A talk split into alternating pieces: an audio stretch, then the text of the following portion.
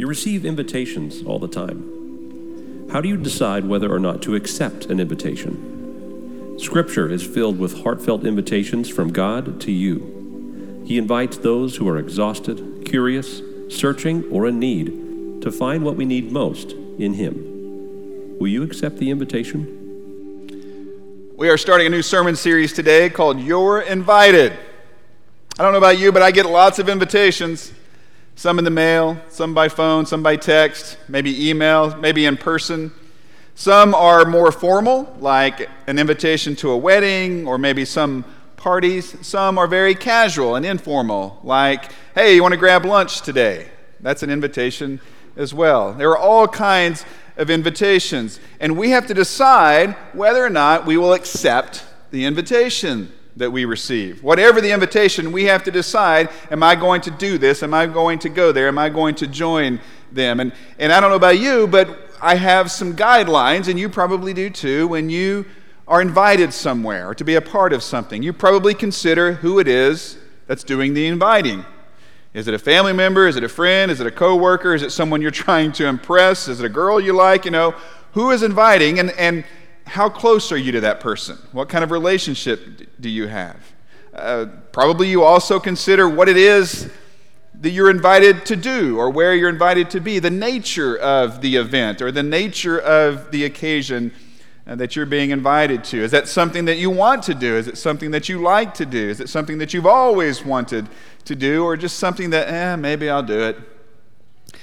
And then you probably also look at your schedule and think, can I do it? Can I fit it into my schedule? Am I busy? Do I have something else going on? And so there are probably lots of factors that come into play when someone extends an invitation to you, and you have to decide whether or not you're going to accept that invitation. It seems recently I have been getting a lot of invitations in the mail.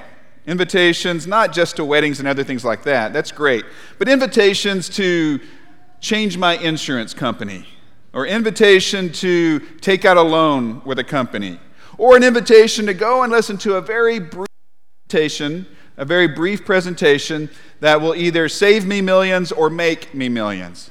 And so sometimes I see these invitations in my mailbox and I look at them and man, you know, this is this is a nice envelope. It's like cardstock, it's fancy stuff. Maybe some gold embossed letters. You're invited. And then I look more closely and it says to Randy Roper or current resident. I think, I thought, I thought they cared about me. I thought this was personal. What they're saying is, Randy, we want you to come, but if you don't live there, you can't come. Anybody with a pulse who lives at that address, let them come. That's fine. So I usually just throw those right in the trash. I don't even, don't even open them. If they say or current resident, I just throw it right in the trash. Well, the Bible is full of invitations from God to you, all kinds of invitations. And some of them are very direct, very straightforward. When Jesus says, Come to me, all you who are weary and burdened, and I will give you rest. It is a very easily understood invitation. But there are some invitations that are a little bit more subtle, you might say. Seeing Jesus eat with people that society said were sinners, and then Jesus being judged for that and criticized for that. And Jesus saying, Wait, do the healthy need a doctor? I have come to seek and to save the lost. And embedded in that narrative is an invitation to all of us, no matter who we are, no matter what we've done, no matter how bad we think our past is, to have a place at the table with Jesus. Jesus fellowships with us, He invites us into relationship with Him. Some of the invitations in Scripture are what we might consider directives or commands. And yet, even when God commands something, He doesn't force us, does He? He doesn't strong arm us, He doesn't coerce us. You see, that's the nature of freedom. That's the nature of love. It doesn't force. And yet, Jesus and God throughout Scripture make appeals to us, pleas to us, invitations to us. And so here's the question How do you decide whether or not you accept an invitation from God? How do you decide whether you say, Yes, God, I received this invitation and I'm with you? Count me in. I will be there. Here's my RSVP. I'm in. you probably have some of the same factors that come into play. Who is it that's doing the inviting? Well, it's God. Well, how close do I feel to God? How closely connected am I to God? What is the nature of my relationship with God? Or maybe it's what is it exactly He's inviting me to do or to be or to take part in? Is that something that I want to do? Is that something that appeals to me?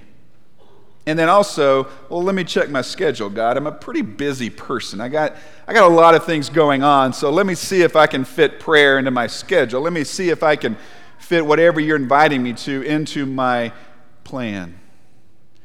When Jesus says, Take up your cross and come and follow me, it is an invitation to die to self. And we're going to talk about that one later in the series an invitation to die to self. And how many times do we look at our calendars and look at our schedules and go, well, yeah, I'm pretty busy today. Tomorrow I can't die to self. The next day, yeah, God, I pretty much have no room to die to self because I'm too busy living for self. So I want you to wrestle throughout this series with how do you decide whether or not you accept an invitation from God the nature of the invitation, the one who's making the invitation, your schedule, your priorities. And one of the purposes of this series, we're calling You're Invited, is for you to see where God wants you to be and how God wants you to be, and for that matter, who God wants you to be. Some of the invitations we will look at, they will confront you. Others will comfort you. Some will challenge you, and some, I hope, will affirm and validate you. But all of them will invite you into a closer walk with Christ. Will you accept God's invitation? Like we do every time we start a sermon series, we have our Discovery Bible Study bookmarks. The uh, actual bookmarks are out in the lobby. You can grab those. It's also online, a PDF version. If you want to read along with this sermon series, either before or after each sermon, or even better than that, if you want to open up God's Word with someone and use the text that we're using for this series to go through these very simple yet deeply profound questions about who God is and who we are and what the message, the truth of Scripture is for our lives. I would encourage you to do that. Maybe someone in your family, someone in your home, someone in your Bible class, maybe someone at work, maybe a neighbor. Invite them to open up God's Word and use that as a wonderful resource and tool for that to happen. Our first invitation that we're going to look at in this series, you might call it a double invitation, or a reverse invitation, or a double reverse invitation. Solomon has built the temple. It's time for God to inhabit the temple of God. And so he invites God into the temple, and God comes into the temple, and yet he also has an invitation for Solomon and his people. If you have a Bible, you might look at Second Chronicles chapter, chapter 6, chapter 7. We're going to be in chapter 6 and chapter 7. Second Chronicles, it's in the Old Testament. It's around the 12th or 13th book in your Bible if you're somewhat new to the Bible, or you can just scroll on your device until you get to Second Chronicles. Second Chronicles chapter 6. Sometimes it's helpful to have the text there in front of you because we won't be able to cover every single verse. Solomon, as I said, has built this grand and glorious temple in Jerusalem for God. It was the vision of his father and the predecessor of himself as king of Israel, David. But God allowed Solomon to build this temple, and so Solomon has finished the temple. This is going to be a place where God will dwell among his people. This temple is going to be the intersection between heaven and earth, a place where people can come and make sacrifices and offerings to God and worship to God, a place where they can encounter a holy God. It is going to be the house of God. And so Solomon is dedicating the temple to the name of the Lord and inviting God into the temple. To do that, he gathers the people, especially the leaders of the Israelite nation, and he dedicates the temple. We're going to pick it up in chapter 6, verse 4. Praise be to the Lord, the God of Israel, who with his hands has fulfilled what he promised with his mouth. By the way, notice all of the different body parts that are talked about when it comes to God, who has done this with his hands, fulfilled what he's promised with his mouth to my father David. For he said, Since the day I brought my people out of Egypt, I have not chosen a city in any tribe of Israel to have a temple built, so that my name might be there, nor have I chosen anyone to be ruler over my people Israel. But now I have chosen Jerusalem for my name to be there, and I have chosen David to rule my people Israel. Solomon says, God, your house, the one that you've been looking forward to, the one that you worked through David to plant this seed, this idea that really came in many ways from David, it has been completed. And it's time for you to dwell among your people. This is going to be a house dedicated to your name, Solomon says. That word name is used time and time again in this text. In verses 4 through 11, I know you probably can't read that text. There's not a chance I can read that with my eyes. But maybe you can at least see the yellow words there. See how many times God's name or the name of God is used there. That is significant, I think. You see, a good name gives credibility to something. That's why companies will give millions of dollars to well known people and celebrities and athletes to use their name, to borrow their name, to put their name on their product or service. A good name means something. This is going to be the house that belongs to Yahweh God. His name will be on the door. It's His house. Names are also very personal, aren't they? This is God's house, it belongs to Him. This isn't for any current resident, this is personal. This is for God Himself. And God wants this personal connection with his people, just as Solomon and Israel want a personal connection with God. God desires that with his people. So Solomon says, This temple is for your name, not just any deity, not just any God, the one and only God, your name, the name that is above all names. I think name is also used here as an extension of God, of God's character. God Himself, obviously, is not going to pull up in a U haul next to the temple and start unloading boxes into the temple. He's not literally moving into the temple. Now, for the pagan temples around them, that's what people believed that those deities actually lived in those structures. But even Solomon himself in chapter 2 says this, and he's about to say it again in chapter 6 in his prayer to God. He says, Not even the highest heavens can contain you, Lord. So I know this house, this structure, this earthly building can't contain you, but will you look favorably upon it and upon us as we make sacrifices to you and to your name? And so, in many ways, the name of God was an extension of God, symbolic of God's presence among his people. Solomon has the leaders, he has the people gathered up. He's dedicating the temple for the name of the Lord. And he has this special platform built. And on this platform, he kneels down and he lifts his hands to the heavens and he prays. Look at verse 14. This is how he begins his prayer Lord, the God of Israel, there is no God like you in heaven or on earth. You who keep your covenant of love with your servants, who continue wholeheartedly in your ways. You have kept your promise to your servant David, my father. With your mouth you have promised, and with your hand you have fulfilled it, as it is today. That's dedication language. Solomon says, This belongs to you. You're the one and the only God. We submit to you. This is your house. As I said, Solomon goes on to acknowledge that no physical structure can contain God, but would he look with his eyes, another body part, upon the people and upon their sacrifices? Would he hear with his ears their prayers, their offerings? And would his heart be with his people?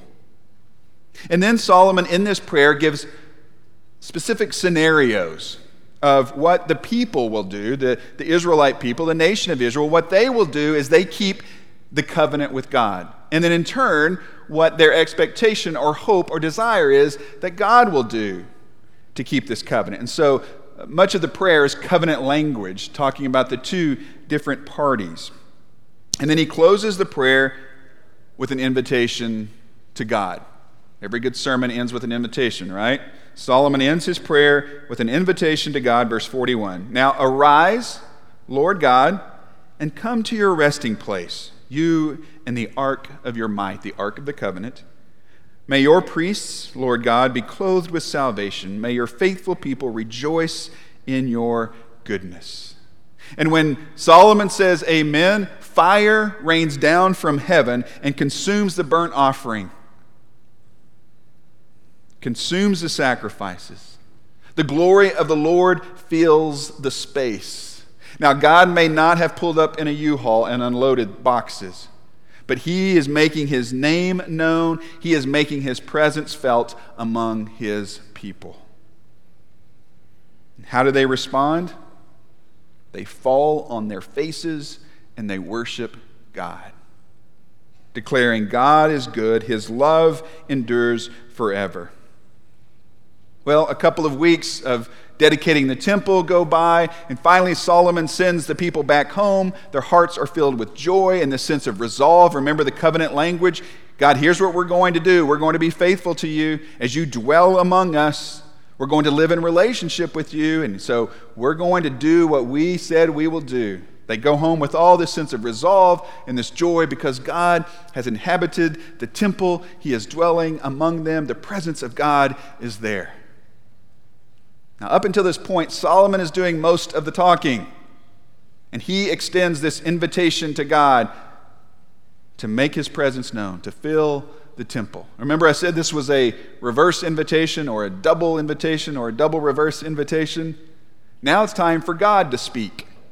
And God has an invitation of his own for Solomon, his expectations for Solomon as a leader of the people, and an invitation for the people what he expects of them this, this plea, this appeal, this invitation, this calling.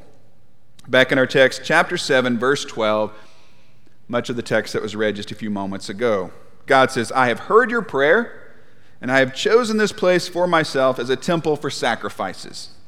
When I shut up the heavens so that there is no rain, or command locusts to devour the land, or send a plague among my people, if my people, who are called by my name, will humble themselves and pray and seek my face and turn from their wicked ways, then I will hear from heaven. And I will forgive their sin and will heal their land. Now my eyes will be open and my ears attentive to the prayers offered in this place. I have chosen and consecrated this temple so that my name may be there forever. My eyes and my heart will always be there. This is very personal for God. God responds to Solomon's prayer.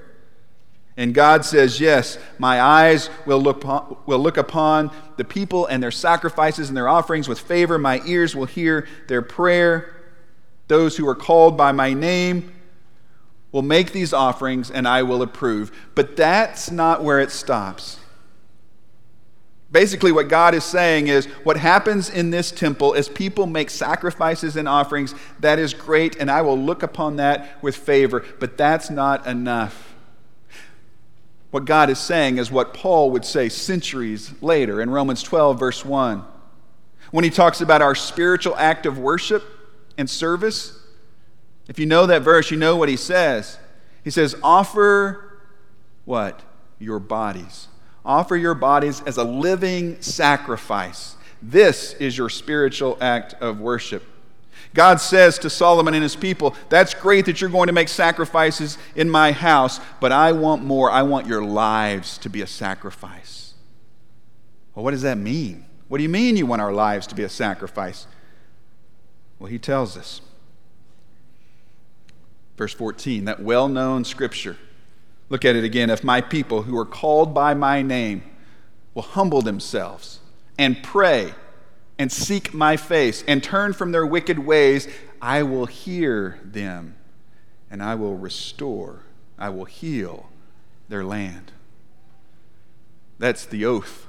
That's the covenant language. That's the invitation for God's people, Israel, led by Solomon. You've probably heard that passage before. I got to tell you, I've heard this passage plucked out of its original context and applied to a modern day nation such as the U.S. And it makes sense that many of us would look around our society, would look around our nation today, and we'd see the chaos, and we'd see the conflict, and we'd see so much that seems so much against what God desires.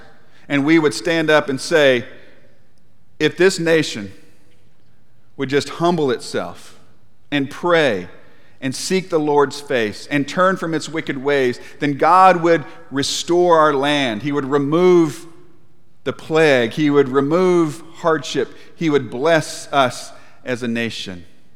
And I understand that sentiment. And in many ways, on many levels, there is truth there, but I need to make some observations about using that verse to apply to a nation today, such as the United States. The first observation is this the U.S. is not in a covenant relationship with God like Israel was with God when these words were spoken. Has God blessed this nation, this wonderful nation in which we live? Absolutely. And we should be thankful. But we do not live in a covenant relationship with God as Israel did. And so we must be careful about making parallels with anything we read about Israel and God to the U.S. and God. And we must be careful about making deals for God that God has not made for himself and us. The second observation is this, and please hear me, hear me well.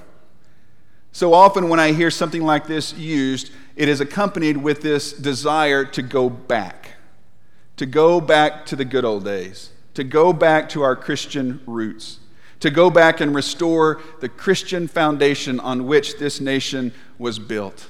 And I understand that.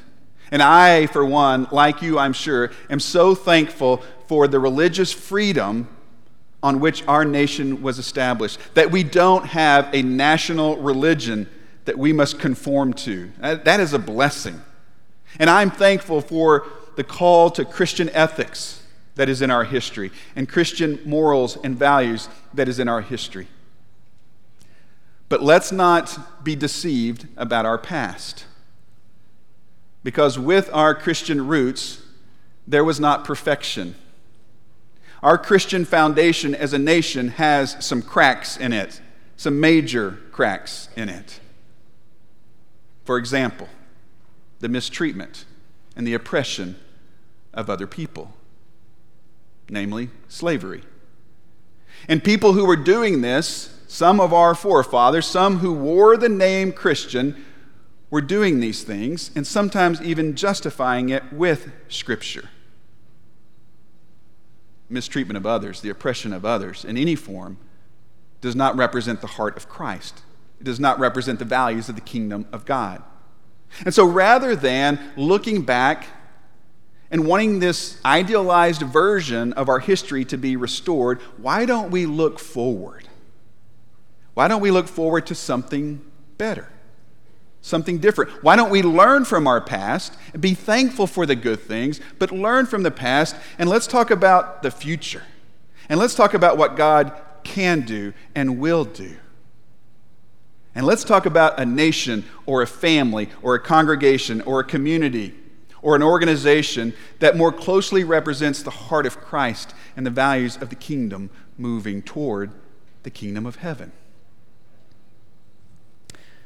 The third observation I would make is that quite often when we, and this is an example, I should say me, when I say something like this, what we need to do, what our nation needs to do, what our leaders need to do, what I'm saying is, I'm going to sit over here on the sidelines because I can't do much. And so here's what y'all need to do. Here's what they need to do. So often, the call to confession, the call to turn, the call to seek God is something that we put on other people and not ourselves first. This call to confession starts right here. It starts in the mirror.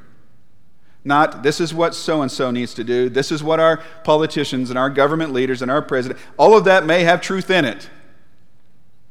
But it must start right here with me. It must start with you. Which leads to the final observation about this. As much as you and I think that our nation needs to humble itself before God, who do we expect is going to do that? Why do we expect government leaders necessarily to do that?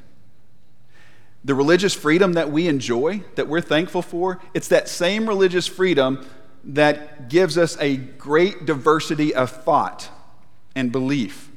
And when you have a great diversity of thought and belief, that means not everyone thinks the same way or believes the same way, which means we can't assume that our nation's leaders or our city's leaders or our state's leaders necessarily believe what we believe or believe what you believe or represent the values of God's kingdom or the heart of Christ, even sometimes when they say they do.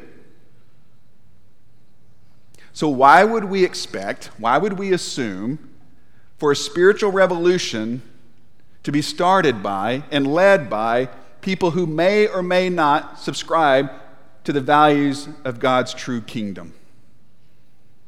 Are you with me? Does that make sense? Why would we sit on the sidelines and wait for someone else to do something when that's not even on someone else's agenda? Oh, they may have the sound bites, they may wear the name, but why would we assume they would do that? Maybe there's a better way. Maybe there's a different way. Did you see what that verse said? The people who were called by his name. A future where the name of Jesus reigns in our homes, in our communities, in our churches, in our workplaces, even in our nation, will not necessarily happen prompted by a government, a secular government, even. A spiritual revolution like that will only occur when the people of God who are called by God, by the name of God, and called out by the name of God. That's what that word ecclesia, church, means the called out. Only when we, you and I, rise up by lowering ourselves and humbling ourselves and seeking the face of God will change really happen. It starts with me, it starts with you, the ones who declare the name of Christ. So let's look back at that verse again. Verse 14. If my people who are called by my name will humble themselves and pray and seek my face and turn from their wicked ways, God says, I will hear them. I will hear you, and I will heal your land. That is an invitation. And while it's not a formula for getting God's good favor, and it's not a timeless promise for our nation or any other nation today. It is an invitation, it is an appeal, one that is echoed throughout Scripture, that is relevant today for us and will be relevant for the rest of our days. This invitation God invites you to humble yourself, to pray, to seek His face, and turn from sin. That's the invitation. And it takes genuine humility to do that, doesn't it? It really does. First of all, we have to recognize our wicked ways. Can we find a different way to say that? Can we find a different translation that doesn't sound so gritty?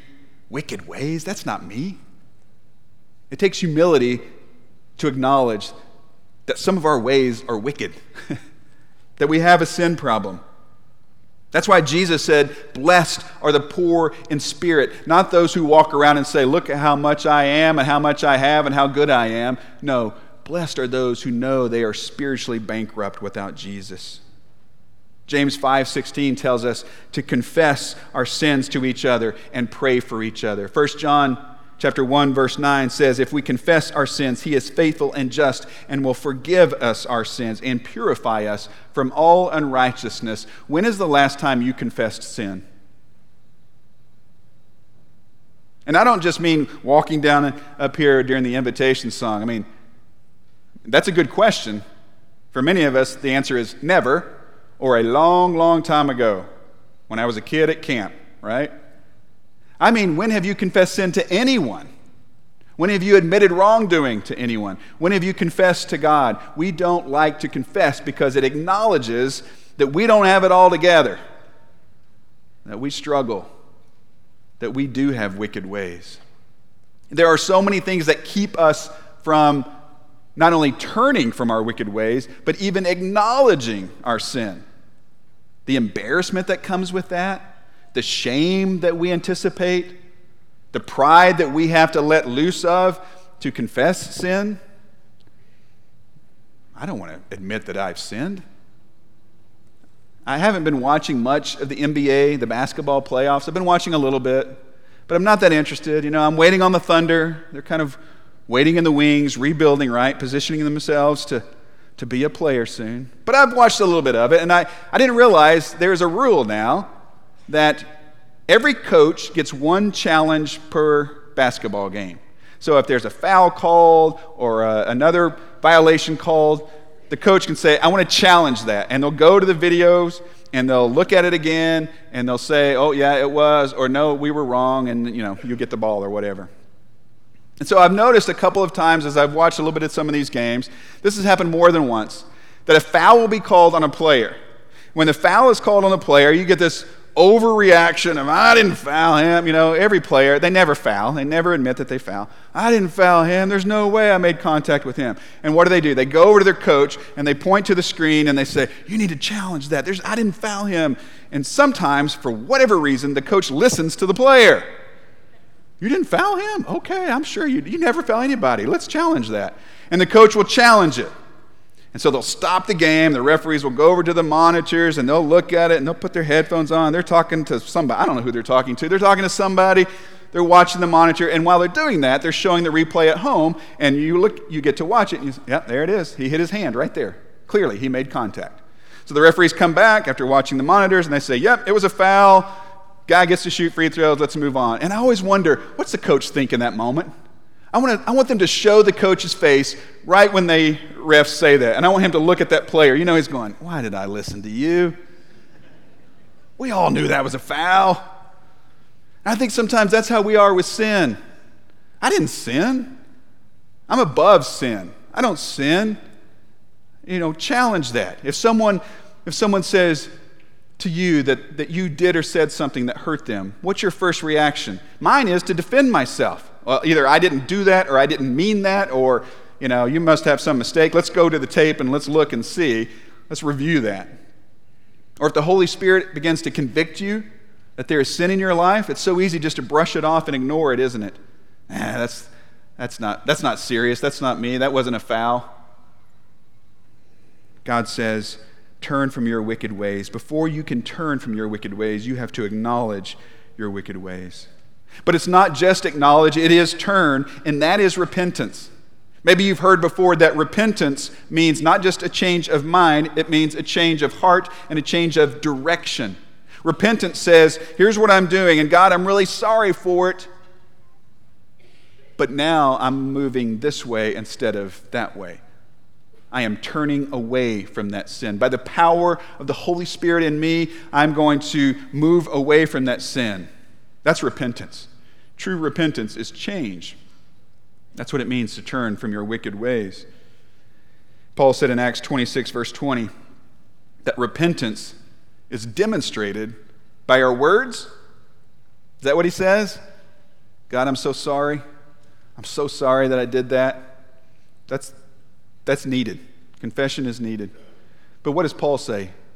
He said it's demonstrated. Repentance, true repentance, is demonstrated by our deeds, by our actions. Turn from your wicked ways. So let's wrap up. Here's the invitation. Let's just boil it down. God invites you to seek his face. Do you remember all the personal language used? God's eyes, his ears, his heart, his hands, his face. Personal language. That's not by accident. What God says is, I want to have an intimate personal relationship with you. To seek the face of God means to know God and be known by God. Isn't that an invitation worth accepting? To know God and be known by God?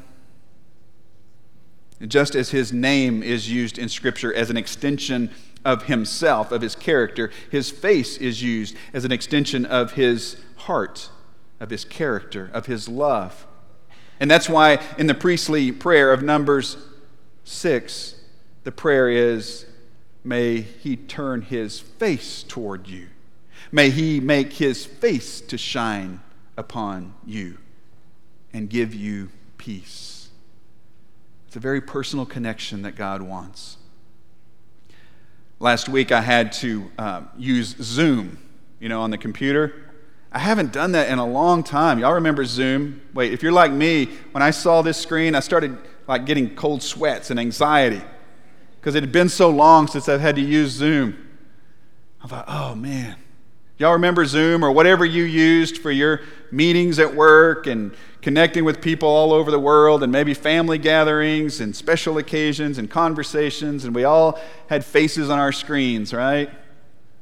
And, and that worked. I mean, it was fine. We adapted and we made do, but it wasn't the same, was it? There was always just kind of not a deep connection there. And you know, you're having a meeting and someone's trying to talk and someone butts in and there's a, there's a lag and you can't, you're like, okay, you go, I go, you know, and then someone's asleep on this corner of your screen and someone over here is playing with their background and changing it the whole time and just didn't have a strong connection with people. You see, there's a difference between seeing a face and seeking a face.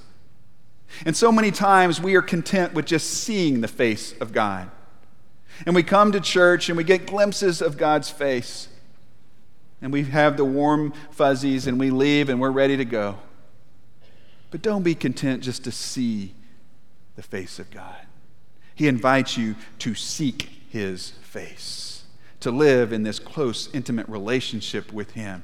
And that starts with humbling yourself and praying and turning from your wicked ways. That's God's invitation for you, for me, today and every day. How do you decide whether you accept that invitation? How will you decide today? If you need to accept an invitation, and that means doing something publicly or privately, please do that. Don't dismiss or ignore the prompting of the Spirit of God.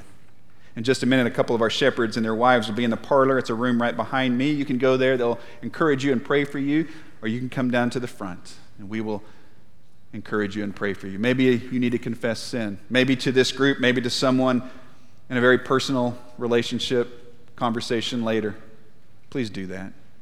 Maybe today you're ready to give your life to Christ. First service, the young man was baptized and we celebrate with him. We would love to do that with you this morning.